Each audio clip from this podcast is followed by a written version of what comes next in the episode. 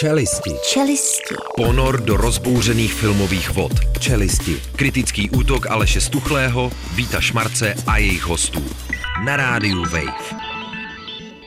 Takže dobrý večer, posloucháte Radio Wave, samozřejmě tady začíná filmový kritický magazín Čelisti, po mý pravici Vít Šmars, nazdar, opičí hád, Dobrý přiles. večer, zdravíme Brno. Takzvaně Kjoštovi, díky.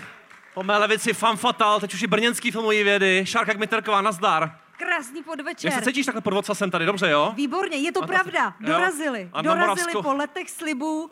Aleš dorazil do města, kterému krásně přezdíváno. Já tady ta zóna toho radioaktivního spadu, na těch lidech to trošičku vidím. Naproti Moravská galerie, dneska festival Serial Killer. Jako, eh, pár lidí s takovým tím výrazem toho seriového vraha tady vidím, uvidíme, jak to dopadne, ale v tu chvíli samozřejmě teda se taky představuje finálně. To bys měl. Eh, Dneska to bude hlavně o seriálech, ale nejenom pochopitelně nějaký kina a začneme pochopitelně novinkama. Máme tam brněnskou sekci, ale začínáme jako smutným umrtím. V 43 zemřel Billy Miller, což je velmi oceňovaná hlavně námi, teda hvězda eh, seriálu Mladí a neklidní, který měl tuším kolem 12 000 dílů nakonec. Já jsem trošku doufal, že serial Killer sebere odvahu a udělá kompletní retrospektivu seriálu Mladí a neklidní. Bohužel se to nestane. Přitáhlo by to víc lidí, než, myslím, než, než standardní program. Možná umrtí Billyho Millera bude jako ten spouštěč, že by ta retrospektiva konečně příští rok mohla proběhnout. Ty jsi Já viděl, doufám. Ty jsi viděla kolik dílů zhruba z těch 12 tisíc? Ty hele, nepamatuju. Já jsem viděl několik desítek možná, protože to vždycky dávali. Jak se to stalo? Když byla odpoledka, 90. leta, dávali to v bedně, že jo, nějaká nova nebo něco. Viděl jsem pár dílů, i to bylo lepší, než chodit do školy vlastně, jo. I tenhle ten seriál. Já musím říct, co že pro mě to byl teda seriál z kategorie takový to, že uh, společně s Tak jde čas, takový ten seriál, na který se nechci dívat ani když jdu ze školy. Já si to jo. možná pletu právě s tím, tak jde čas, ale No, to, to nevadí. Bylo to.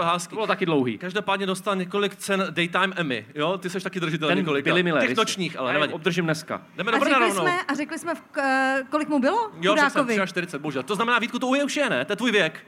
Ale natočil jsem míň dílů seriálu Mladí a. Dneska tenhle rok to jako. končí, Vítku, nevadí. Já vím, pro mě už to dávno skončilo. Rubrika Barefoot in the Park, jo. Muž z Brna střílel po hlučných lidech v parku, nemohl jsem spát, hájil se. To je tady A je to šárku, tady. teda zřejmě, ne? Jistě. Mně to připomnělo jeden díl uh, seriálu, o kterém se tady dneska budeme bavit, jak nás s Johnem Wilsonem, Mhm. mm-hmm. uh, kde je nějaká paní, která si stěžuje na to, že lidi chtějí a, a trvají na svém právu na ticho.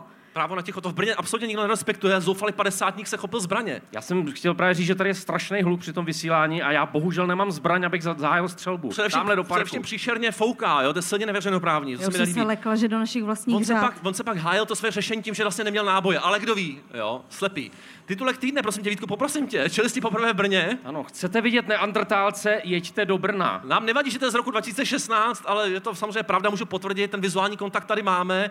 Je to teda 7 let stará věc, mě to nevadí, protože jeden ze svých nejzácnějších předmětů, tedy výletek moskovny, neandrtálce. Víte, když se na ně podíváte, ten výletek té moskovny je taky krásný. Já jsem ho včera utrpěl Jo, tak víme, že zapůjčilo tehdy teda Národní muzeum do Brna, ten artefakt přicestoval za velice přísných bezpečnostních podmínek do pavilonu Antropos. Je Jako stále, ještě vy dva. otevře, je stále ještě otevřený ten pavilon Antropos? Ano. Můžeme tam zajít po vysílání, prosím. No jistě se tam na vás čeká. No, Já jsem teda chtěl spíš jít na tu výstavu Megabrouci, která tady bude, jo, tak- ale to až, to To až je velká příště. kavkárna, teda musím říct, jo. Řehoř se obrací v hrobě, teda trošičku musím říct. Já už to lítá ty novinky. Jdeme dál. Rubrika Simon Says, kam se nás kandidát na ústavního soudce Simon, teda jo, učí lidi ejakulovat a pěstovat vnitřní sílu. Věci, které ti nejdou dlouhodobě vlastně. Ne, ne, Pavel Simon, ten opravdu způsobil velký popras, on má za sebou jakoby víc škraloupů, například byl spojený s kauzou H-System, tahle kauza, která krásně řešila problematiku bydlení, eh, odmítnul odškodnit signatáře Charty 77, To je hodný. ale teď na ní prasklo, že je spojený s ezoterickou skupinou Čikung v Orel v hnízdě. Orel, Orel už je v hnízdě, Šárko, tak trošičku. Ty to číkung občas praktikuješ, ne? Na- Ve svém jsem 1 plus 0.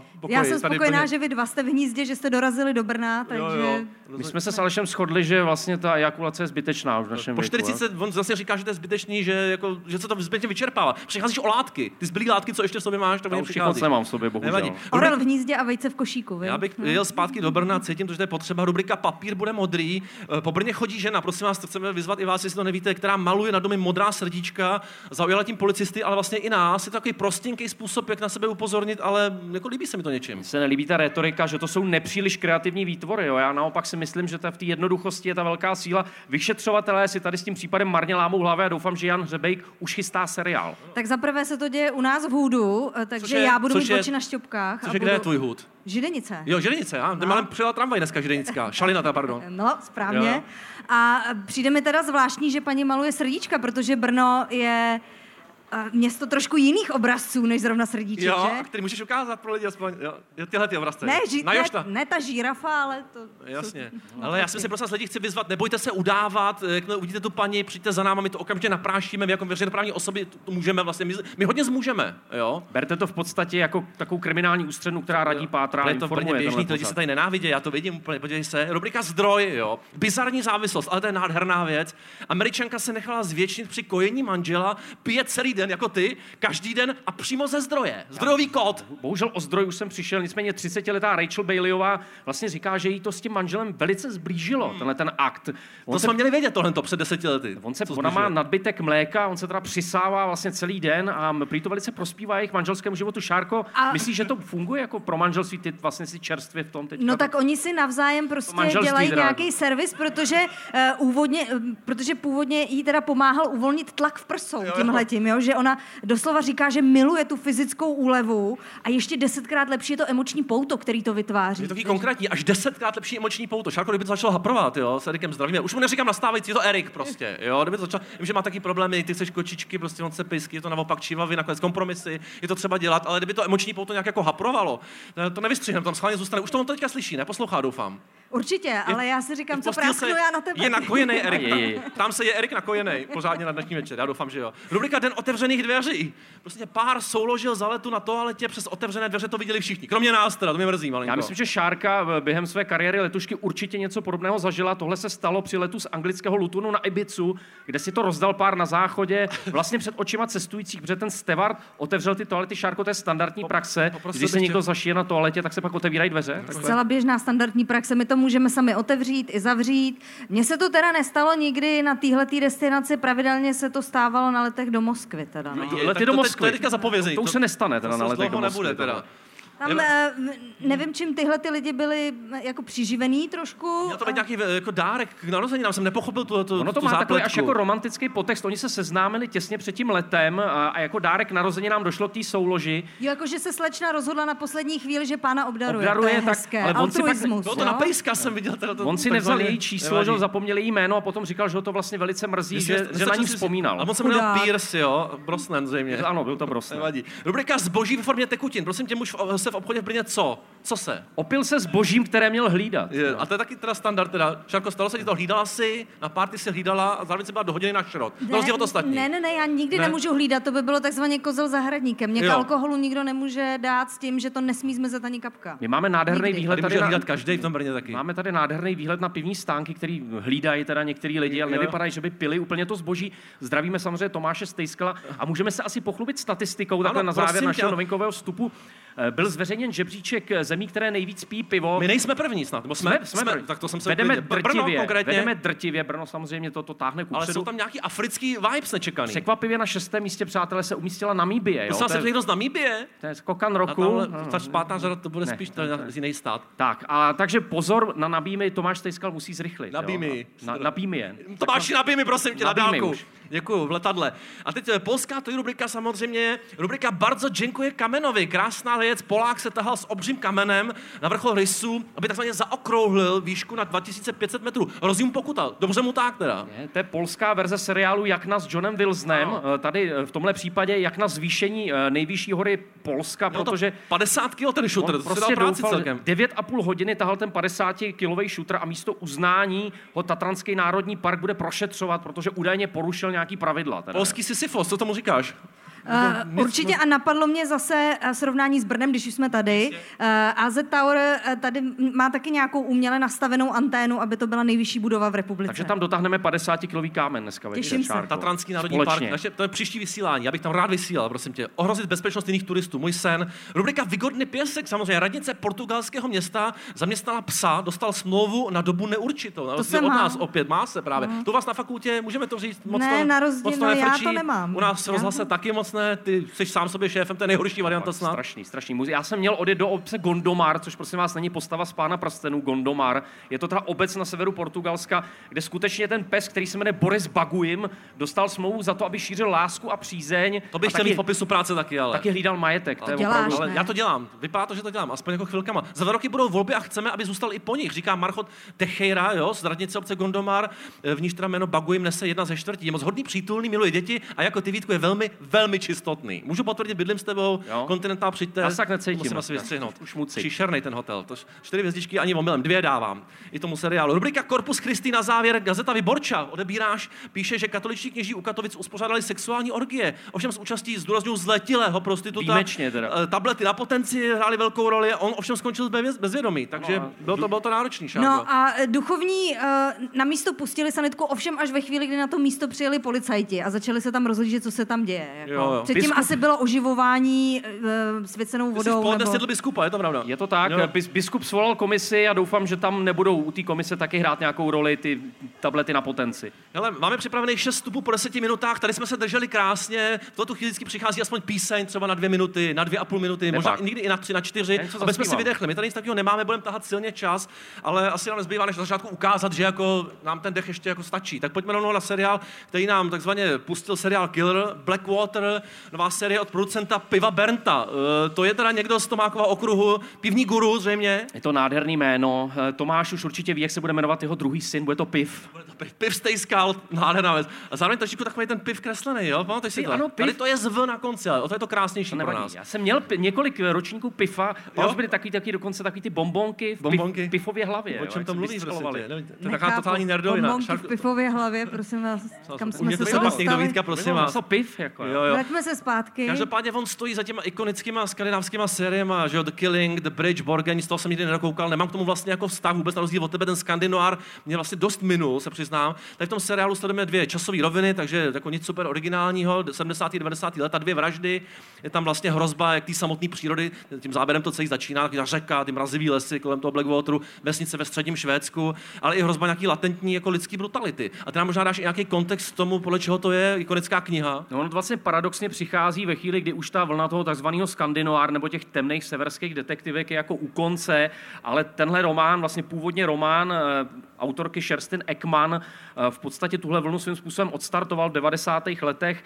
Eh, Kniha Černá voda byla v roce 2012 vyhlášená nejlepší švédskou detektivkou všech dob a ono to vlastně ty klasické skandinoáry, který známe eh, z té jejich vrcholné fáze, kde obvykle máme nějakého depresivního detektiva, který se uchlastává k smrti a nějakého sériového vraha, který vyvraždí polovinu Švédska, tak to vlastně v ničem nepřipomíná. Je to román, který se zaměřuje mnohem víc na nějakou sociální problematiku, charakterovou studii, vlastně sleduje Švédsko ve dvou v těch 70. 90. letech a je to takový ansámblový román, kde spíš hraje roli nějaký pozorovatelství, popis přírody, popis mezilidských vztahů, než to samotné vyšetřování, který tam samozřejmě tvoří nějaký rámec, ale je to vlastně velmi pěkně sugestivně napsaná kniha, která k mému velkému překvapení našla v tom seriálu víc než kvalitní jako přepis. Eh, Ta kniha má trošku pozvolnější tempo, podle mě to platí i pro ten seriál, který si dlouho připravuje půdu pro eh, nějaký ostřejší řez. Tam se docela jako soustředěně buduje atmosféra toho ospalého severského maloměsta, kde všichni smrdí i z té obrazovky a nechtěli byste je potkat ani v, do, ani v období slunovratu, ani v noci teda. Jako jo.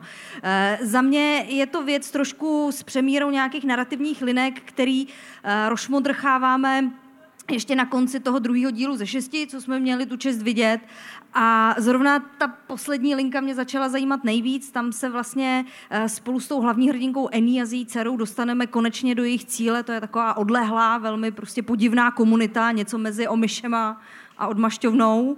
A eh, tam možná vlastně eh, tušíte záblesky Midsomaru eh, Ariho Astera, ale tyhle ty hypíci, který tam potkáme, zdaleka nemají tak čisto a vymalováno a nemají tak přehledný a bohulibý rituály jako skoky e, ze skály. No, jak jsi říkal, vlastně nejde tam jen o nějaký to napínavý vražední jako tajemství, ale především o portrét nějaký, řekněme, jako rurální komunity, která bojuje především s nějakou formou jako zapomnění. To mi to přišlo docela zajímavý téma, ať už jde o tu potenciální beztrestnost eh, těch vražd, eh, vymírání vlastně starších členů té komunity, ale i vlastně vymírání nějakých způsobů života nebo vytrácení se paměti, což je obecně krásný téma. Já přece jenom, přestože mám tyhle ty věci rád, pomalý, zpomalený, tak jsem se u toho lehonce ponuďoval, nějak mi to ne- nerozvibrovalo nějakou moji vnitřní strunu, ale ty se na tom byl v tomto mohl trochu líp. No já musím jako režijně to, režíroval to re- režisér Michael Marcimajn, což je takový pro mě vlastně jakoby trošku druhořadej, Marcimajn. ru- rutinér a e, na té režii je to trochu cítit, není to formálně nějak výjimečný ten seriál, ale na druhou stranu musím říct, že budování atmosféry a způsob, jakým se tam pracuje s těma různýma linkama,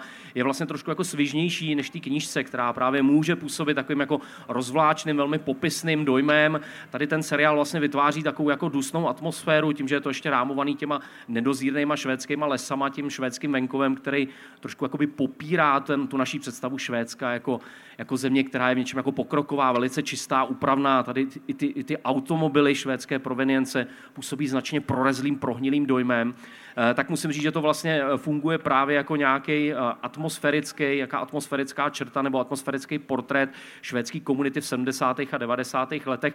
A vlastně se tam pojmenovávají důležitý témata, nějaký prostě tolerance a vlastně i hledání smyslu života, asi něco, co je pro dnešek takový aktuální ty odchody do té divočiny a příslušenství k různým jako bizarním komunitám, který mají vlastně velice blízko k sektám, i když se hlásí k nějakému volnomyšlenkářství a svobodě. Tady vlastně uh, právě nejde o nějaký konkrétní zločin, ale o, řekněme, širší portrét právě té komunity, kterou sužuje nějaký násilí, právě kolektivní vina, kterou cítíme potom, když přepínáme do těch 90. let, zřejmě teda i nějaký etnický problémy.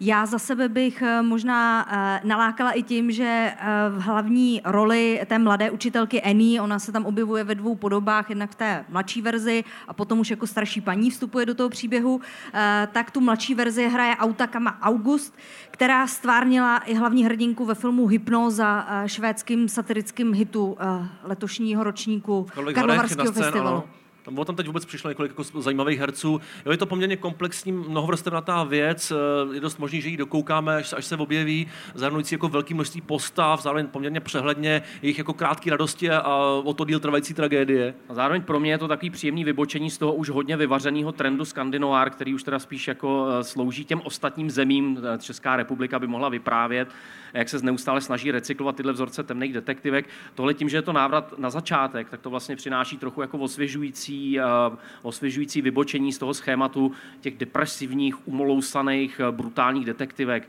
kde lidi umírají strašnou smrtí. Tady jde fakt o jiné věci tam teda spíš o tu krásu divočiny. V ruce o nohy. Jsme tři minuty pod, jo, tady v tom vstupu, takže... Hezký, to, to hezky začíná. Takže tam nějaký small talk. Šárko, co je tvoje oblíbený téma pro small talk obecně? Když jako seš někde venku, jsem tě zaskočil. Vem si už mikrofon, jak bys mohl hovořit, tam jsou pauzy, lidi nás nevidí u, u přijímačů takzvaně. Když někoho potkáš počasí, uspokoj tě hovor o počasí třeba, no, o čem se tak ráda bavíš? Jako tak obecně, Peníze, jak se jako máš, jak nemáš, se máš, co děláš. Deprese. Jo, deprese, se. to je hezký téma, vidím v prvních řadách. Deprese, radosti, drobné stačí. Dlouhé deprese, krátké radosti, Vítku, jak to máš ty, prosím tě, s tím smalltalkem. Já bych se na tohle téma vůbec jako na ne? dlouhé deprese, krátké radosti vůbec nechtěl zamýšlet. No. Já to nenávidím samozřejmě, jo. to je přes nejhorší věc pro mě. Musel se to naučit trošičku, ale seš to nesvůj vlastně. Je to tak, ale to počasí je, je záchrana vždycky. Jo. Ale tady v Brně jsou, mám pocit, mistři smalltalku, protože... Jo, to, když... my to vyzkoušíme. Kdo z katedry konkrétně? Uh, ne, ne, ne, ne, ne, ne, tady když jdete si nakoupit někam třeba do Masny, mě napadá, tak jste trošku jako oklamaný tím, že před váma stojí jeden, maximálně dva lidi, ale pak zjistíte, že ty prodavačky a zároveň i ty zákaznice opravdu to téma toho smalltalku roz, rozvíjejí na maximum. Já mám chodit mezi schopný... lidi, ale zjistil jsem, že to nejsou schůdky, nemůžeš, abych se nedostal nahoru nemůžeš, zase. Nemůžeš, ale musíš si sednout. smutný. Musíš si sednout. nás někdo zařval, co má rád za smalltalk. Kdybyste nám chtěli něco říct, tak přijďte pod pódium. To je strašná ta zařvat. To je opravdu smutný. Prostě Šárko, byla jsi někdy v Moravské galerii a případně kolikrát? Ani Já jsem nikdy nebyla. nebyla nikdy? Já jsem nikdy, počkej, to má zajímavý Končíš tady, končí Já jsem nikdy smlouva. nebyla na výstavě, ale byla jsem dole, byla taková nádherná kavárna, vinárna a tam jsme strávili vinárna, uh, s mým uh, vynikajícím kamarádem ano. Honzou Bodnárem, tím toho zdravím. Spoustu krásných Náhra, večerů. Náhradní manžel. Ano, náhradní manžel. Ano. Vítku, tebe se ani neptám, to byl obecně galerie, vlastně příliš nezajímavé. Když poslední rok s novou Vítku, neříkej, že jsi tam byl. Mně myslím si, že výstava Brno předměstí Vídně mě jako zaujala. Nádherný, název. že tam možná zajdu ještě dneska, jestli mě, tam, mě pustí. Jo. Podobně jako Lukáše Hejlíka do Zoo, tak já bych chtěl, aby mě pustili večer tady do uh, Moravské galerie. Co to pije, prosím tě, to je jaká jeho vlastní receptura. On si možná přivez naší talk show, to je ta moje moč, ne? Ne, pak, Už loňská. Ukazuje že mu hodně chutná. Piv, jo, ukazuje jo, jo. důležitě ke stánku s pivem. To už je pozdní sběr, přátelé, a ten chutná samozřejmě nejlíp. Pojďme na třetí záležitost dnešního večera a na to jsme se hodně těšili. Jeden z lepších seriálů, který HBO kdy vyplodila, a nejenom HBO, jak na to s Johnem Wilsonem. My jsme samozřejmě reflektovali první i druhou sezónu. Tahle třetí eh, patří vůbec k nejlepší, nebo je možná skoro nejlepší. Je to pořád strašně podvratná záležitost tohoto neurotika New Yorkského poslední sezóně, pro mě přidávající zase nějaké jako nové vrstvy, hlavně na té emocionální rovině. Je to pro mě vzor, jak jako nějak soudně, včas a přitom teda jako z největší parádou ukončit mimořádně jako osobní vlastně autorskou sérii s univerzálním přesahem. Pokud neznáte Johna Wilsona, tak asi nejlíp se to popisuje jako taková volně meandrující autistická dokumentární esej. Je to uh, filmař, který začínal jako takový ten klasický DIY garážový filmař a pak se rozhodl se svou kamerou chodit po New Yorku a sbírat různé bizarní situace a na základě velmi jednoduchých otázek, eh, které obvykle začínají jak na něco, jak vyzrá třeba na veřejné záchody a podobně, Dobrý risotto, jak udělat. tak vytváří takové? Co takové jako volně meandrující uh, celky, ke kterým vlastně vždycky v nich dochází k velmi zásadním poznatkům o životě a civilizaci jako takové, způsobem, eh, který je nekřečovitý a vlastně způsobem, který je naprosto odzbrojující. Jako ta, zatímco ta první sezóna byla takový, šokem, takový šok pro systém, jsme říkali, co to vlastně je za věc, jak neskutečně originální, jako show se to objevila a chvílema ale prozrazovala nějaký jeho možná boj s nutností přizpůsobit ten svůj styl, eh, to své natáčení a střih, tak aby se vešel do toho půlhodinového vlastně formátu kabelového, tak ta druhá řada cíla na takový ty příběhové oblouky, neříkám, že jsem v nich úplně ztrácel, ale nebylo to úplně jeho maximální forte, mi přišlo, byť jsou to samozřejmě virtuózní díly opět. Tyhle ty třetí a možná nejlepší, jak jsem říkal, maluje pro mě jako ještě ambicioznější portrét jako města, lidí a doby, jakkoliv pateticky to zní. Jo. Je to naprosto geniální dramaturgie, která spočívá v naprostém nedostatku jakýkoliv dramaturgie. On se v podstatě otevírá náhodě, byť to vlastně spochybňuje někdy tuhle svoji metodu, obchází městem a na základě těch otázek, který si klade, potkává lidi a potom se obvykle eh, nějakým způsobem vemluví k ním domů a vlastně rozkrývá jejich jako individuální příběhy. A na základě ty jednoduché otázky, která působí naprosto absurdně na začátku, se často dostává ke skvělým lidským typům a zejména do skvělých komunit, jako jeho eh, vyobrazení těch takzvaných conventions, čili sjezdů různých milovníků bizarních věcí, v tomhle případě například sběratelů vysavačů historických, tak vlastně dokáže opravdu jako nahlídnout eh, univerzální témata. Mnoho z nich je i tady, jo? Někteří se právě zvedají a jdou si pro své vysavače. Já už to vidím. Po babičce, A chlapci samozřejmě. budou vysávat dneska, ten červený koberec. Šárko, co ty a John Wilson? Já se přiznám, já mám s Johnem Wilsonem takový trošku jako konfliktní vztah. Mě eh, jako trvá se tady k té show jako propracovat a eh, najít si do ní nějakou vlastní cestu. Já vím, když se jsi to... měl některý partnery, kteří byli podobný totiž, no, to je v tom jako ten problém. Ale Promiň, nic, jdeme dál. Už mu jednou flákni. Uh, takže když před třema lety se objevila ta první sezóna, tak vím, že eh, všichni kolem mě byli strašně nadšený. A já jsem se do toho nějak nemohla zakoukat takzvaně, protože uh, ten žánr, ta podsta městu a taková ta koláž těch různých momentek z tak jako uh, našlapaného města, který vlastně ten bizar sbírá díky tomu, že na strašně malém prostoru je strašně moc různorodých lidí, tak mě eh, vždycky přišla mnohem zajímavější Fran Lebovic a její uh, jedovatý glosy, takový jako starý vrázčitý, protivný čočkový báby.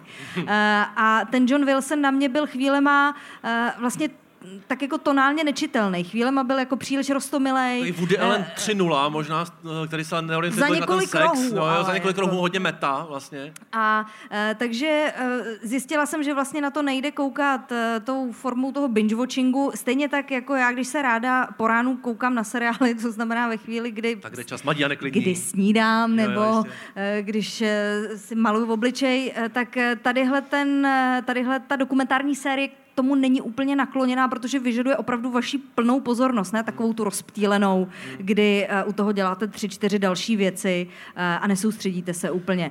Ale eh, Zároveň zároveň- New York my oba milujeme, že jo? V tomhle tom je to vlastně něčím jako milostný dopis tomu městu, i když jako dopis, abych navázal na jedno z těch témat toho, toho skvělého dílu nebo téhle série, vlastně dopis průběžně nějak jako ztrácený, hodně meandrující, jako ztrácený tou poštovní službou vlastně samozřejmě Spojených států a doručovaný hodně vlastně náhodně a záměrně často jako se spožděním, že jo? To je myslím jako výborný motiv. Je vlastně krásný, že ten závěrečný díl v podstatě opisuje celou tu metodu. Je to taková syntéza všech těch momentů, kterými jsme s Johnem Wilsonem prošli. On samozřejmě divácky je to poměrně náročný, protože pokud jste to nevěděli, tak John Wilson ty svoje náhodné koláže doprovází takovým jako velmi nepříjemným skřehotavým hlasem. Navíc to- to Hodně chrchlá. Občas si krkne jo, eh, do toho, takže to působí takým opravdu jako úmyslně A jednou si i krkne v třetí No, je to sezóně, tak, to už je to- opravdu, to už si to- trošičku to moc. už si To už dovolil hodně. nastrčený vlastně něčím. Ale vlastně docela pěkně reflektuje i to, že z filmaře, o kterém nikdo nevěděl a který dělal totálně bizarní formát, se stal v podstatě takovou mini celebritou a vlastně v této řadě už reflektuje, jaký to je být jako hvězdou HBO, eh, která nepatří do toho světa těch velkých hvězd. ta osamělá celebrita, jak je na těch večírcích Emmy a tak dále, kde byl nominovaný vždycky sám někde v rohu v tom svém sáčku. Prostě, Někdo s- jako snímají ho ty televize že vždycky omylem vlastně, protože on myslíš, tak co tam nepatří. týpka, tady ten nějaký tahá kabely, že jo, něco. Přitom je hvězda té kabelové televize. Ono je v tom jako něco, něco dojemného a vlastně to nastavuje zrcadlo všem těm jako opulentním show, plný, který jsou plný hvězd a a plný těch velkých production values. Tady v podstatě jediný production value je, že hm, to snad můžeme říct, odpálí svoje vlastní auto. Jako, jo, to bylo krásný. A když se narážel na ty metaroviny, vlastně ve skutečnosti je to aspoň pro mě hlavně nějaká jako meditace o tom, co to znamená skutečně teda pozorovat svět jako kolem nás. Ale není to žádný David, ani David Attenborough, jo? Někdo z nich prostě on si ty fakta vlastně umí ohnout a přizpůsobit záměru, ještě to jako reflektovat a vlastně pracovat i s materiálem, který nelze použít, jo? Vys Burning Man a tyhle ty momenty. No je to taková chvála hlubšího pohledu, jo? To, že uh, vlastně se jako na, když se na něco dost dlouho zadíváte, tak v tom najdete tu skrytou krásu. Já když se na tebe absurdita. budu, dost dlouho Roste- se na tebe budu dívat, Jak- tak to že jsi sleduješ, jako- nádherný. Bedlivě ho Ale sleduješ. tak 20 až 30 minut to chce Šárko, jo? Mini, minimálně. Dobře. Zároveň je Jo. tady ten strašně že, otravný fenomén toho life coachingu, lidí, kteří se vám snaží skrz své Instagramové profily eh, vysvětlit, eh, o čem ten svět je, jak máte být úspěšný. John Wilson je podle mě jako jediný kredibilní life coach současné doby, tím, že se vám vlastně nesnaží vysvětlit vůbec nic a jenom vám ukazuje, jak ten svět je v něčem jako osvobozujícím způsobem nahodilej a krásný i v těch nejhnusnějších momentech. Ale zlepší ho ten život, jo. Vždycky je v tom nějaký nakonec prvek útěchy, jo. Na konci tentokrát i ale hodně nakumulovaný pocity, nějaký bezmoci nebo těžký iritace. Vy, vy ten díl jako o hluku, samozřejmě skvělý střihový montáže k těm jeho observačním komentářům, střídavě doslovný a metaforický, to je vtipný ten kontrast. Vlastně se i velmi šťastně trefil do doby, protože eh, druhá sezóna byla vlastně zasažená tou vlnou covidu, takže on jakoby reflektoval i ty proměny současného světa a já to beru jako takovou krásnou časovou kapsli, kterou si jednou někdo otevře za mnoho desítek, možná stovek let, rozmrazí to z toho dusíku, podívá se na ní a pochopí, v jaký době jsme žili, protože myslím, že je málo jakoby pronikavějších dokumentaristů, než je John Wilson. Pro mě docela jako vlastně blízko Johnu Wilsonovi v něčem se ocitl Vít Klusák svým posledním film Velké nic, jako jo. To se Jo, dost povedlo. Jedna z nejpovedenějších věcí za poslední léta, rozhodně nejméně manipulativní, ale když jsem mluvil o tom dusíku, samozřejmě taky možná přidává... Michal Dusík, samozřejmě Ano, Michal zdravíme. Dusík, vynikající škoda, chybí mi tady, můj oblíbený komentátor. Příště vezme místo Šárky, to bude, to bude, to je promiň, to jsem nechtěl říct, bude čtvrtý do party. Ty si opravdu vykladeš bombu, jako tady dneska. Snowboardy, ne, prostě Mike drop, teda Šárka, ještě ne, co by tomu řekl Jošt, prostě svůj štít ještě nech prostě na sobě, ale on- ta sezona je atraktivní díky tomu, že on potká fakt neskutečný lidi a přitom se, to není o tom, že by se jenom nějak pustě pásl jako po bizáru, mluví s lidmi, kteří chodili se sériovými vrahama, jen tak mimochodem s policistama, který jako ve své době vlastně jako sfalšovali jednu nebo dvě věci takzvaně k lepšímu, lidi, kteří si jako nechají kryogeně zmrazit výhradně svoje hlavy, stejně jako my, to doufám, že to k něčemu bude. Já si teda. nenechám zmrazit svůj hlavu, ale jiný orgány, mám Jo? pocit. Jo, jo.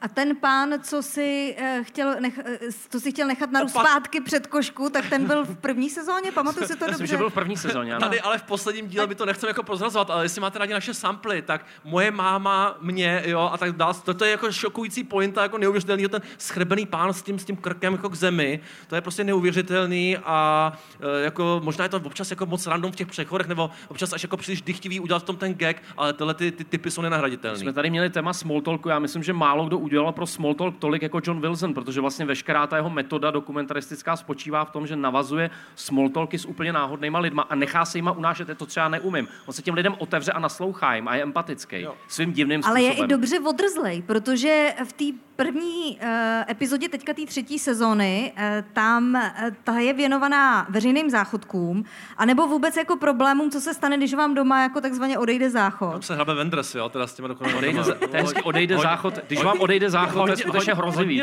To je hrozivý a on vlastně byl schopný se jako nakýblovat k lidem domů nebo dokonce i do uh, obytných aut a jet s nima přes půl Ameriky, což eh, mně přijde úplně To je fascinující. zajímavý ne? téma, kdyby vám zabouchal nebo zazvonil na dveře cizinec s tím, že si u vás chce dojít na záchod, jestli byste ho pustili dovnitř. Zamyslete se nad tím, jo, co to o vás říká. Jestli ano nebo ne, já třeba ne. V žádném otázek, případě. který- Můj záchod, klade. jeho křivky jsou pro mě Můj záchod posvátný. je poho, pohe prozatím, to všichni víme. Každopádně ale to je takový talk sám se sebou. Jo. Myslím, že jenom málo filmářů by dokázalo stočit ten příběh o ušní hygieně, hluku, sousedských hodnotách do nějakého palčivého sebezkoumání různého typu, proč je potichu při sexu třeba například a podobně. Nebo jak jsme dospěli k tomu jako využívání sportu jako berličky pro nějakou moder, moderní jako družnost, nebo jak za to obskurní jako vášní pro vysavače stojí nějaký citový trauma z dětství. Podobně u tebe. Ne, tebe se neptám radši na to, co sbíráš. Já nezbírám už nic právě. Už sbírám jenom vlastní bolest a marnost. Přitom je to vlastně celý jako něčím jímavý, jako melancholický seriál o tom, jak toužíme jako po nějaký komunitě ve zdánlivě jako, nebo nejenom zdánlivě roztříštěném světě. Chceme někam patřit, no to je celý. My taky chceme někam patřit, Šárko. Do Brna ne, do Brna nechcem patřit teda, ale, Šárko. A ty sem patříš jenom tak jednou nohou, Ale ne? jděte. Brno nás taky nechce. Už, už přiletí ta flaška Brno nějaká, já nás to nechce, čekám chvilku. každým okamžikem. 18.28, ne? ještě máme dvě minuty o Wilsonovi, jo, tak Ale už je 18.29, můžeme dál. No, nádherný. Já, prostě mixuje se tam prostě osobní, profesionální, soukromý, veřejný, všední, Dobrý, bizarní v takovém nevím, poměru, jaký no. nikde Už se opakujeme. Lidi, prosím vás, tohle tady nedávají ten seriál, jo, ale je to nejlepší. Je to nejlepší seriál roku, podle mě. Jo. Tak no, pauza, jdeme dál, teď už jako do kina. Pozor, Jo, jo. my jdem do kina. Už se dneska zálohoval, prosím tě, a kolikrát případně? Kamila Zatušková se ještě nezálohovala. Já jsem se dneska si proma- skry- já jsem se na proma- Facebooku. včera jsem se promazal a už jsem se neobnovil. Lehce dneska. promazaný Šárko, stejná otázka na tebe. Obnovená, nebo jak si po dnešní noci? Ale ano. A, a, po, a po Ale- dnešní ale noci, ano. a po, po A včerejší po dne- teda. Po dnešní to bude jak? Pod, no to uvidíme, to uvidíme. Můžeme říct, kam nás vezmeš, aby se nás lidi mohli najít a případně nás, nás insultovat nebo tak něco. Budeme se pohybovat tady v kvadrantu v Nesmíme centru, jmenovat vlastně nebojte moc, se. no. No. Opouštím kvadrant. Ty se to snažil zakryt tím, že si Šárce skočil do řeči, aby to nebylo slyšet, kde se budeme pohybovat. Je, je, to pravda. Takže prosím tě, bod obnovy, už, pozor, už jedou. Je to dobré, doufám, že to pořádně slyšet, přátelé. Už je na nás poslali, ne, zase se to vzdaluje. Škoda. Nevadí, bod obnovy, film, o kterém jsme mluvili už částečně v Karlových Varech, ty si ho z nás viděl jako jediný, takže máš to uh, slovo v sci-fi, na který se čekalo opravdu dlouho podle tvůrců, kteří si dali 9 let práce. Nevím, jak to úplně dopadlo. Hodně střední vilnév teda. No, tak říká se, že to je nejlepší český sci-fi od Ikarie XB1, s tím bych vlastně souhlasil, m, protože ty sci-fi, které tady vznikaly, eh, byly vlastně jako skoro ve výhradní většině Mys- naprosto myslíš otřesný. třetí Šárkan? Nádherný film. Pozor. Lukavskýho. Pozor, Třetí Šarkan je bohužel slovenský film a mistrovský dystopický sci-fi, který ho- všem samozřejmě doporučuji. Jako náš ten film. Film, který traumatizuje moji generaci do dneška, um, rado, uh, brzo bohatý jako, jako Jo. takový, pardon, Radovan Lukavský, jako taková jako nukleární, To je stejný člověk, nukleární monstrum, jo. Jo. ale v tomhle případě bod obnovy na tom filmu je hodně cítit, že jsou zatím roky práce, ty eh, production values, aspoň eh, tak, jak je ten film jako vizuálně propracovaný, eh, tak je vidět, že je to dílo talentovaných, nadšených lidí, kteří prostě ctí ten žánr, mají rádi nejenom jako cyberpunkové hry, cyberpunkové romány, mají určitě rádi film Blade Runner a vlastně chtěli udělat něco v tomhle duchu. Myslím si, že esteticky se to poměrně podařilo, je to zasazený do Česka roku 2041, eh, kde existuje taková pěkná feature, na který už se prej pracuje, že se lidi můžou digitálně zálohovat. Jo? Cože existuje? Taková feature. Feature. Hezký slovo, feature, jo. Budeš se prostě moc... Slovo z budoucnosti. Šárko, bude to prý možný zanedlouho se digitálně zálohovat. Jako, jo. Metaverse, Je to prostě. neuvěřitelný. Já teda jsem spíš pro to zmražování, než eh, pro to zálohování.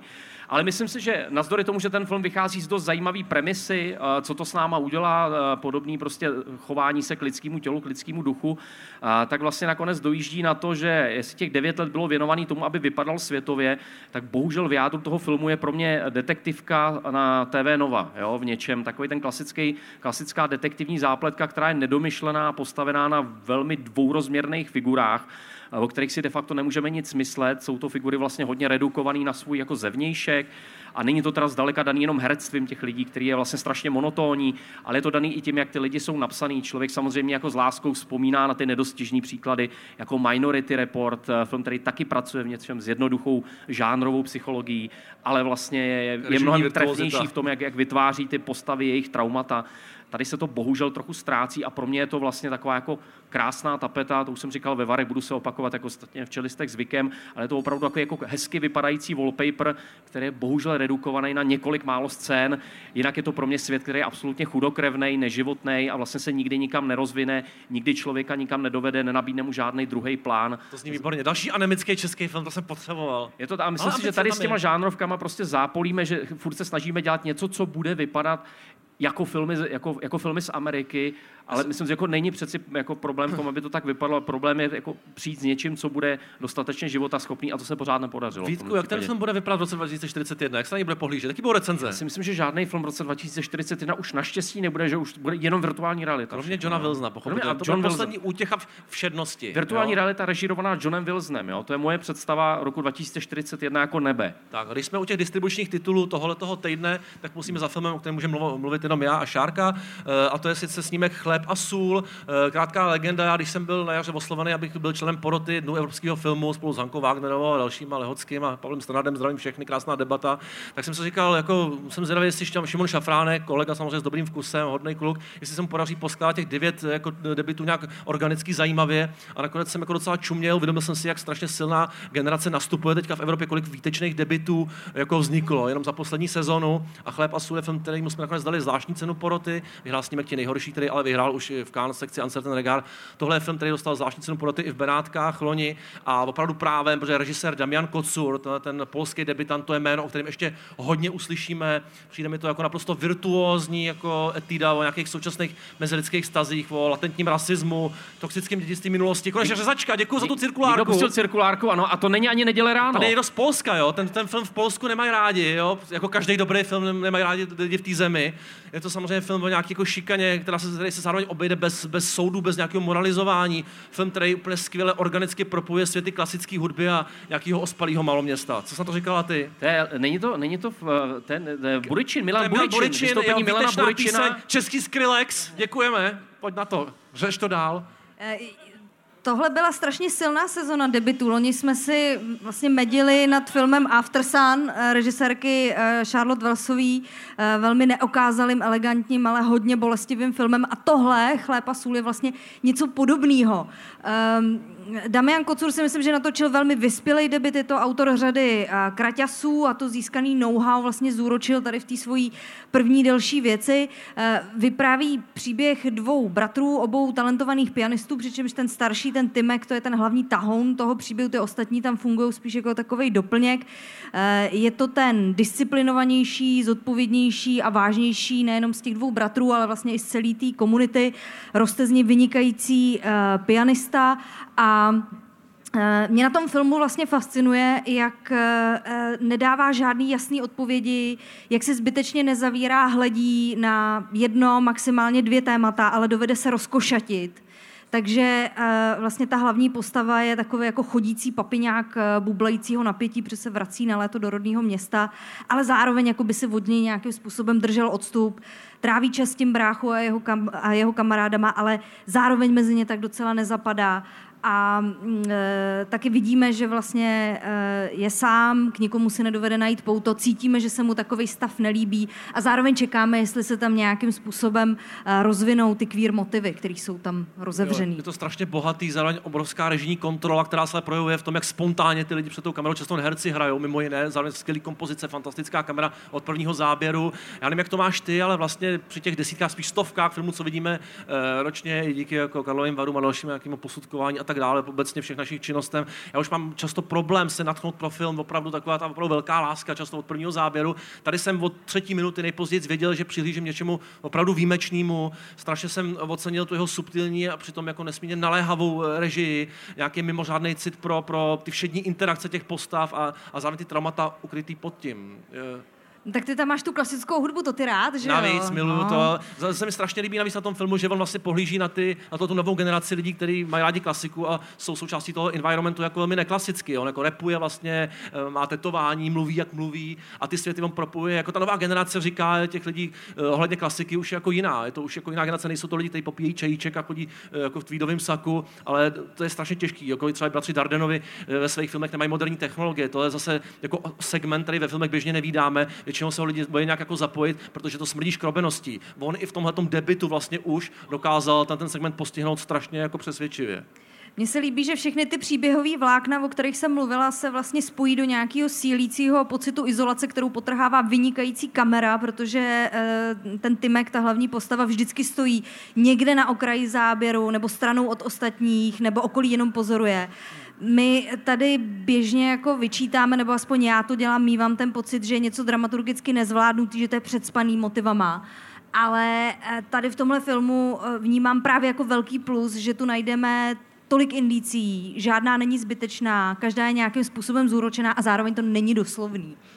Hmm. A vyzdvihla bych kromě té kamery ještě i skvělou práci eh, s tím eh, prostorem. Eh, Je tam ten vnitřek toho obyčejného panelákového bytu, kam eh, ten hlavní hrdina přijíždí na léto za matkou a bratrem. To působí jako strašně vřelý a láskyplný místo. Tam cením teda ty scény s papouškem velmi. To jsou moje oblíbené videa na YouTube, prostě s papouškama. Eh, Ale... Mluvící loskuták, Samozřejmě. opakuje po tobě ty věty strašný doma. ale vlastně tahle ta oáza um, toho mm, vřelého obýváku eh, končí několik metrů za těma dveřma a, a eh, oním příslovečným chlebem a solí eh, Poláci vlastně někdy stěží přivítají jeden druhýho, na tož vlastně nějaký cizince. Zároveň, že jo, tak ten kebab, kterého se to celý točí a ta arabská kultura, oni mají ten chléb a jsou ten pojem taky, ale vlastně ho myslí jinak, ne v rámci nějakého vítání, ale spíš jako výraz nějakého spojenectví, nějakým společným jídlem, jako, který symbolizuje nějaký zblížení těch dvou osob, jako jíst chléb a sůl s nějakým jako přítelem, to je považováno za nějaký morální závazek, je to vlastně velmi chytrý komentář k nějaký naší jako situaci nejen ve východní Evropě.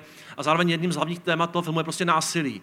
A to na to já strašně slyším, protože když jsem si u toho vzpomněl na jedný z lepších filmů, co jsem viděl, a když jsem včera s Damianem Kocurem mluvil a měl jsem ho uh, jsem pořadu v kině, tak jsem vlastně se s ním shodl na tom, že Kód neznámý Michala Hanekoho je tam obrovská inspirace, film, který by měl vidět každý. Robin Estlund ho miluje a taky vlastně Estlundův nejlepší film, hra uh, Play, tam taky ty ozvuky jsou cítit, hlavně v té fantastické uh, scéně, jako statickou kamerou snímaný v tom autobuse. Jako by nám to vlastně chtělo říct, že spousta násilí často začíná vtipem.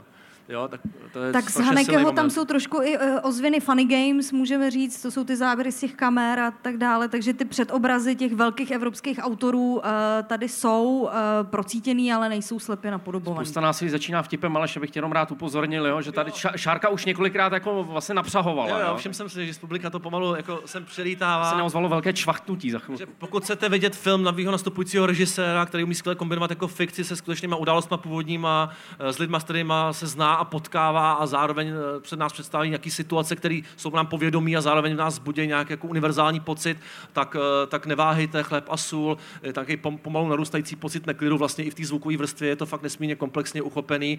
Polsko tady působí jako docela toxická, jako postkomunistická, rozbitá společnost a vlastně přesto on nikoho nedemonizuje, je tam vždycky nějaká jako empatie, vlastně strašně silný, strašně silný motiv a způsob se zajímavý v tomhle kontextu říct, co se v Polsku před volbama děje s novým filmem Agněšky Holandový Zelená hranice, eh, který pojednává o uprchlické krizi na hranici Polska a Běloruska. A vlastně rozjela se eh, tak neuvěřitelná kampaň, že Agněška Holand v podstatě musí žádat o osobní ochranu, protože jí vyhrožováno smrtí, je označována za svini a ultrapravice vlastně by nejradši, aby před tím filmem byly uváděné nějaké spoty, které ten, které ten film takzvaně uvedou na pravou míru, jo, což je dost neuvěřitelný, že tohle se v roce 2023 eh, děje v, v srdci Evropy Evropské unie.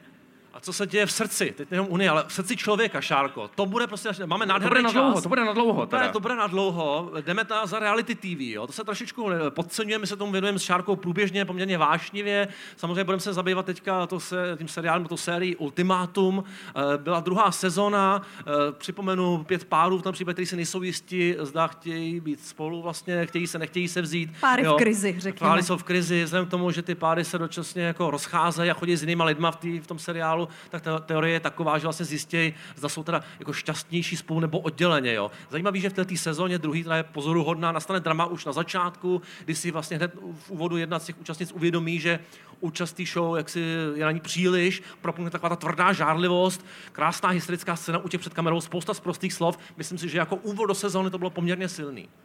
Uh, pro mě uh, ultimátum je věc, která je dlouhodobě na hranici nějaký televizní etiky. Jo? Já už jsem se vstekala před rokem, před rokem a půl. Eh, moralizovala nečekaně prostě, jo. A budu v tom pokračovat. Pokračuj. Budu v tom to, pokračovat. Aspoň někdo tady bude moralizovat no, jednou taky trochu. Uh, a ta druhá vlastně v těch jako nepříjemných věcech nebo v těch sporných věcech pokračuje z vesela dál. Já jsem týhle tý reality show vyčítala dvě věci. Netflix teda bychom byli, uh, to najdete. Ano, to, samozřejmě. To jsme mu taky vyčítali. To ne, to bych tomu jako... Ty production to, values, no, pak to bych tomu odpustila, dobrý. ale neodpustím tomu, že uh, tenhle ten pořad nad sebou uh, nemá moc nadhled, že se bere smrtelně vážně, na rozdíl třeba od Hot to Handle, kde uh, vlastně nějaký coaching a nějaký, uh, nějaký osobnostní růst prostě probíhá taky, ale v mnohem odlehčenější formě. A druhý problém právě eh, téhletý reality show, který vidím, tak je ten, že se tváří prostě jako zprostředkovatel osobního růstu, jo, což je prostě, eh, není větší lži. Eh, to, to, to handle jako osobní růst skrz, potlačení sexuálního půdu, to je taky jako nesmysl. Je to zadržování to taky musíme silně dementovat tyhle Ale to věci, jsme jo. tady měli tu novinku, Měli. ne? Že bychom, že bychom neměli, nebo vy pánové, že jo, byste to, neměli. to jako locí opatrně, no.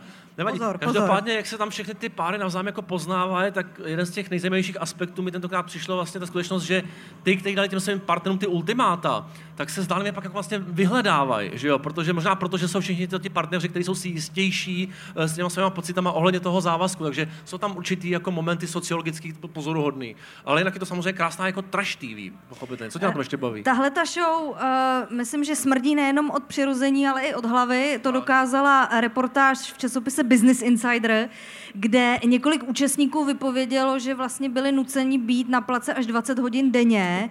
No, tak Eh, akorát bych řekl.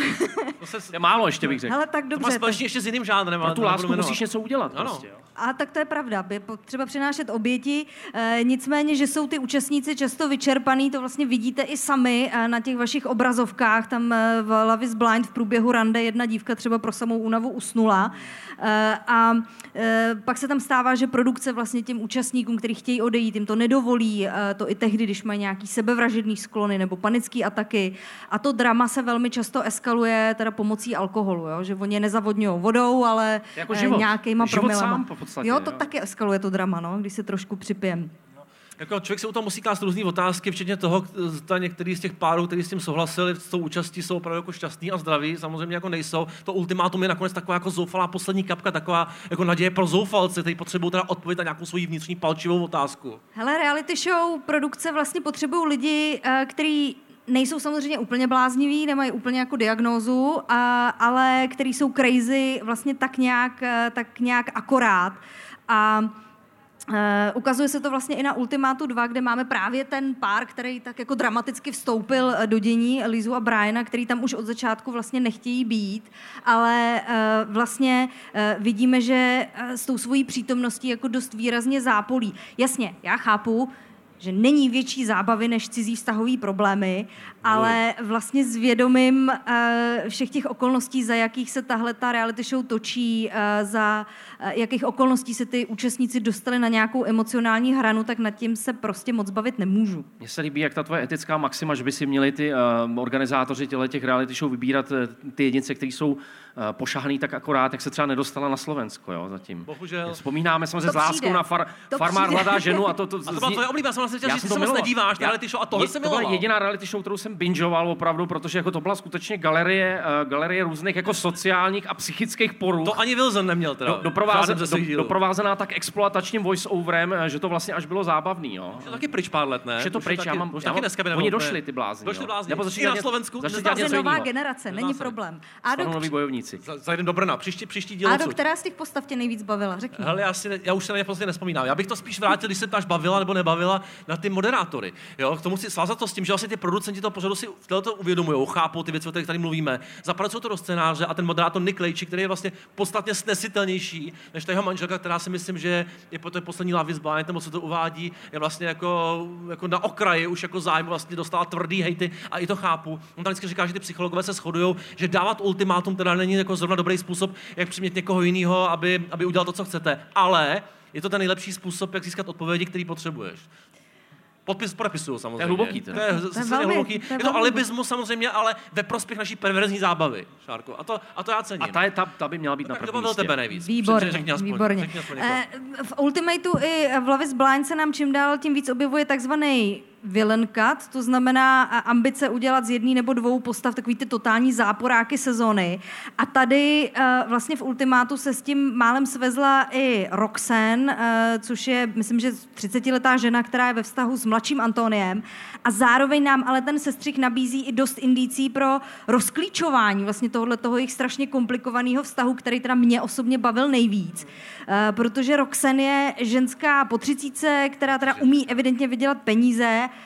a bojí se závazku, nebo konkrétně teda bojí se závazku s tím svým přítelem, Protože... Demanding furt výkonnost, zdůrazňuje prachy výkonnost. Ano, protože ona má důvodné obavy, že uh, ona bude ten finanční a praktický tahoun té domácnosti. A je jasný, že z takovéhle perspektivy teda úplně jako romantiku nevyždímete, jo, z ní potom. To jako, to jako naprosto chápu. Uh, zároveň je ale nad slunce jasný, že ona by byla velmi ráda součástí nějakého power couple, uh, můžeme říct, což není teda případ toho chudáka Antonia. Takže eh, jsem vlastně vydedukovala, že ta scéna, kdy ona od toho svého vyměněného partnera novýho zase předčasně utíká zpátky k tomu Antoniovi, tak jistě nebyl první dramatický noční návrat tohoto druhu.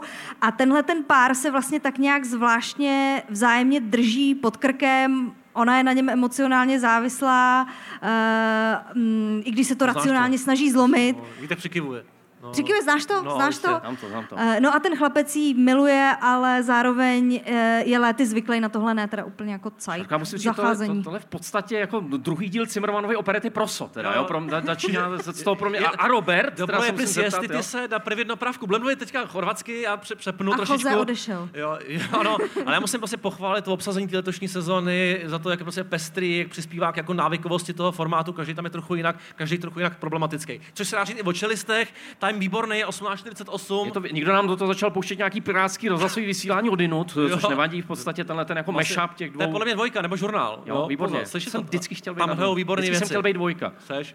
I tady. Každopádně jdeme na úplný závěr a to jsou dva seriály opět z nabídky seriál Killerů. Měli jsme možnost vidět jeden až dva díly uh, Skids in Crime, což je norská věc a ty banány bych si nechal asi úplně na závěr, jo? A Teď se eh, přesuneme do světa drog, vlastně můžeme to tak říct, protože oba ty seriály pojednávají o drogové problematice, byť eh, každý působí jako z trochu jiného světa. Začneme u toho podstatně podařenějšího, což je eh, velmi překvapivě ten norský seriál, eh, který natočil Kenneth Karlstad, eh, vlastně i scénárista, který v tomhle seriálu vzpomíná na 90. léta na norském maloměstě, kde v podstatě máte dvě možnosti, jak trávit svůj život. Buď se stanete úspěšným fotbalistou, anebo se stanete kriminálníkem, který eh, pomáhá s drogovým tradem. Jo?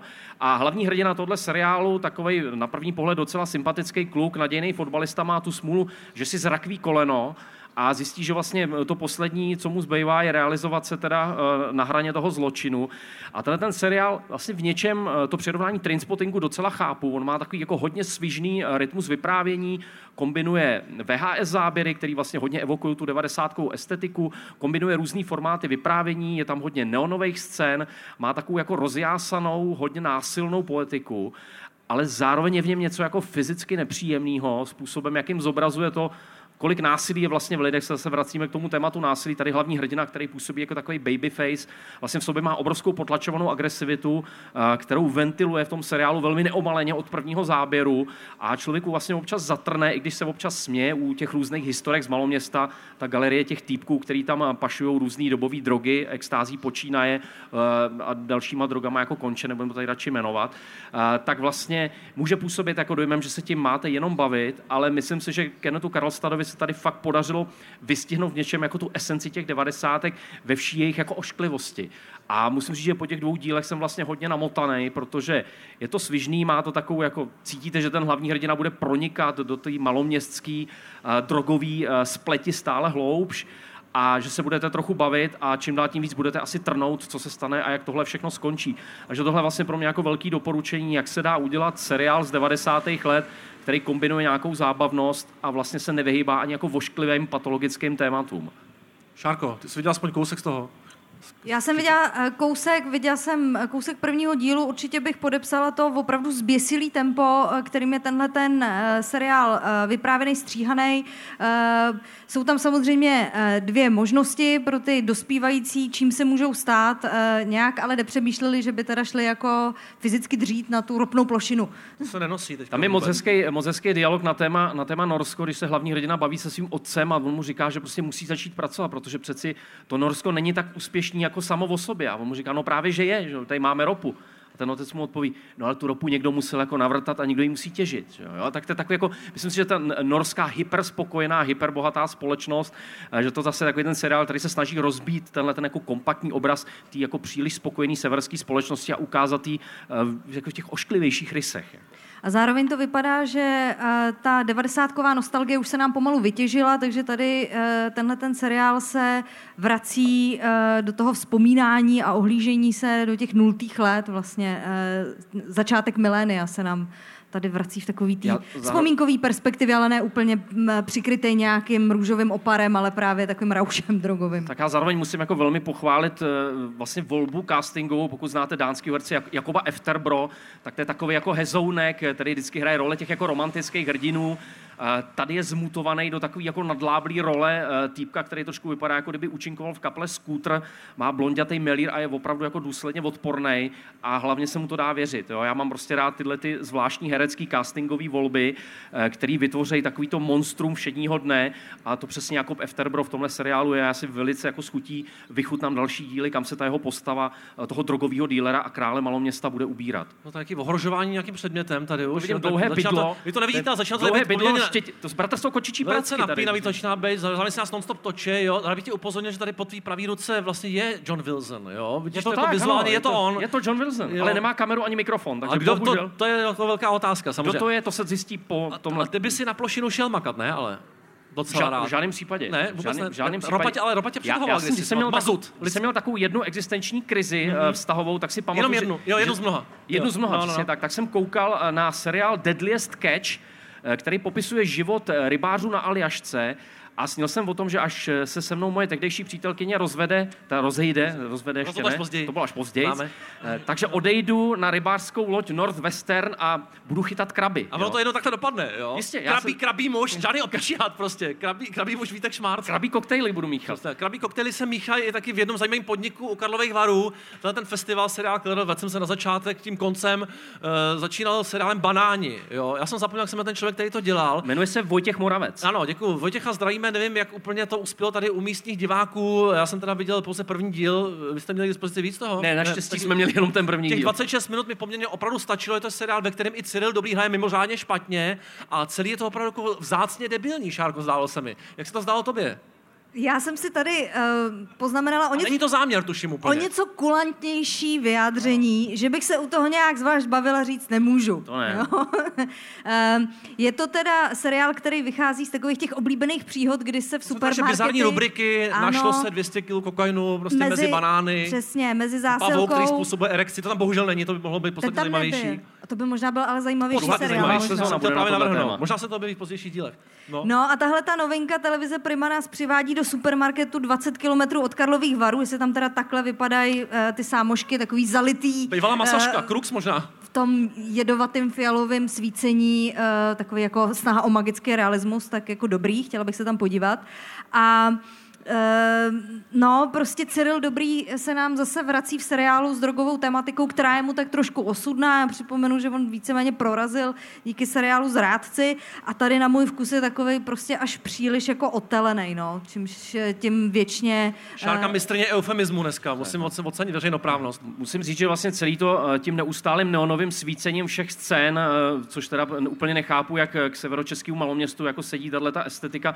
Působí to, jako kdyby Nikolas Winding Refn neměl absolutně žádný vkus a soudnost, Jo. s čímž teda má i on sám problémy, ale jako Má jistou sebereflexi, to jestli o tady u Vojtěcha v tomhle, probíhá. v tomhle případě to jako absolutně nefunguje. Zároveň já začínám být alergický na takový ty jako slavní herci, dělají exotiku eh, z, z sociálně vyloučených oblastí a snaží se hrát ty postavy, které jsou mdlé duchem a snaží se hrát eh, stylem, který pro mě teda vlastně dehonestuje veškerý lidi z těch, eh, řekněme, středních a nižších vrstev, protože to skutečně působí jako totální cringe. A jestli jako pro mě je něco definicí cringe, tak je to tenhle ten seriál, který si teda bere tu premisu, která je v něčem docela svěží, mohla by být zábavná, takový ten klasický půdorys, že máte tři absolutní outsidery, kteří se rozhodnou teda vzít život do vlastních rukou a osud jim tomu teda přihraje příležitost v podobě asi 120 kg kokainu, který náhodou skončí v jejich samoobsluze. Ale vlastně způsob, jakým se k této, řekněme, zápletce ten eh, seriál chová, tak je absolutně jako nedůstojný. Většina vtipů drasticky mimo, působí to jako nějaká epizoda tele tele, Cardu retardu tam máme taky ostatně. Sarda, Sarda Retarda, eh, Ondřej Malý, který hraje takového jako onanistického, onanistického člen, člena ochranky té samoobsluhy. Já mám pocit, že to je takový ten jako samozběr totálních stereotypů, který jsou nudný a nic neříkající a jsou realizovaný tím nejstereotypnějším stylem. Jo? Takže to jsou opravdu takový hodně, takový už ty zčernalý banány, takový ty kašovitý, jo? tak já nemám rád. A To vždycky by ani byly- do šiku, to Takový ty, nenávidím. co Mouchy už- okolo toho. Takový ty, co už posmrtkávají trochu. No, no, no. Posmrtkávají dost teda v tomhle případě. Já chápu, že televize chce a potřebuje cílit na a, mladší publikum, nejenom zo, slunečnou a hejtem na Elešku a Damiana eh, je televize živá, ale nepřijde mi, že zrovna tohle je ta pravá věc, kterou by se toho mělo dosáhnout. Dost mě teda děsí prohlášení, který jsem se někde dočetla, že se dál v tom seriálu objeví uh, neuvěřitelný zápletky, což mě teda přijde trošku alarmující indicie, že tenhle seriál prostě ustřelí někam do neukočírovaného zmatku. Ale zahajovák seriál Killer, který nás pozval, jsme odstřelili, já jsem v podstatě spokojený, jo, máme dvě minuty nás zase nepozvou, víme, že už nás nepozvou. ale jo, zase nevyply nás, jo? Což se, co se občas některý stává. festivaly mají s tím problémy nevypínat. Šárko, nějaká rada, co bychom měli dělat v příštích hodinách s Vítkem, aby jsme se tady dožili rána? Máš pro nás nějakou, jako, nebo postaráš se o nás ty? Děcka, půjdem si na pivo, ne? Se- Výborně. No. Si řekla Silně hezky, eh, Tomáš Stejskal právě zaplakal, že tu není taky, pochopitelně. tohle chtěl slyšet. A nás to jako- velice mrzí, protože on viděl ten hřebíkův seriál Vítěz. On je skutečným vítězem tohoto dílu, jo. Tady tady taky na seriálu, který běží, ale můžeme nalákat na příští díl, kdy Tomák přinese k- místo Koleslavu, který si budeme všichni teďka dát společně, nějaký jako smradlavý kinči, bude to masivní jestli to bude kimči vítězů, jo? Kimči vítězů, jestli to bude klasický český smrad. Jo, my vám děkujeme všem za pozornost. Tohle byli čelisti na seriál Killer, filmový kritický magazín Rádia Wave. Tohle byl Vítek Šmart, Šárka Kmiterková, Aleš Stuchlý, díky, vy jste krásný. Děkujeme. Zůstaňte hrozný! Díky moc.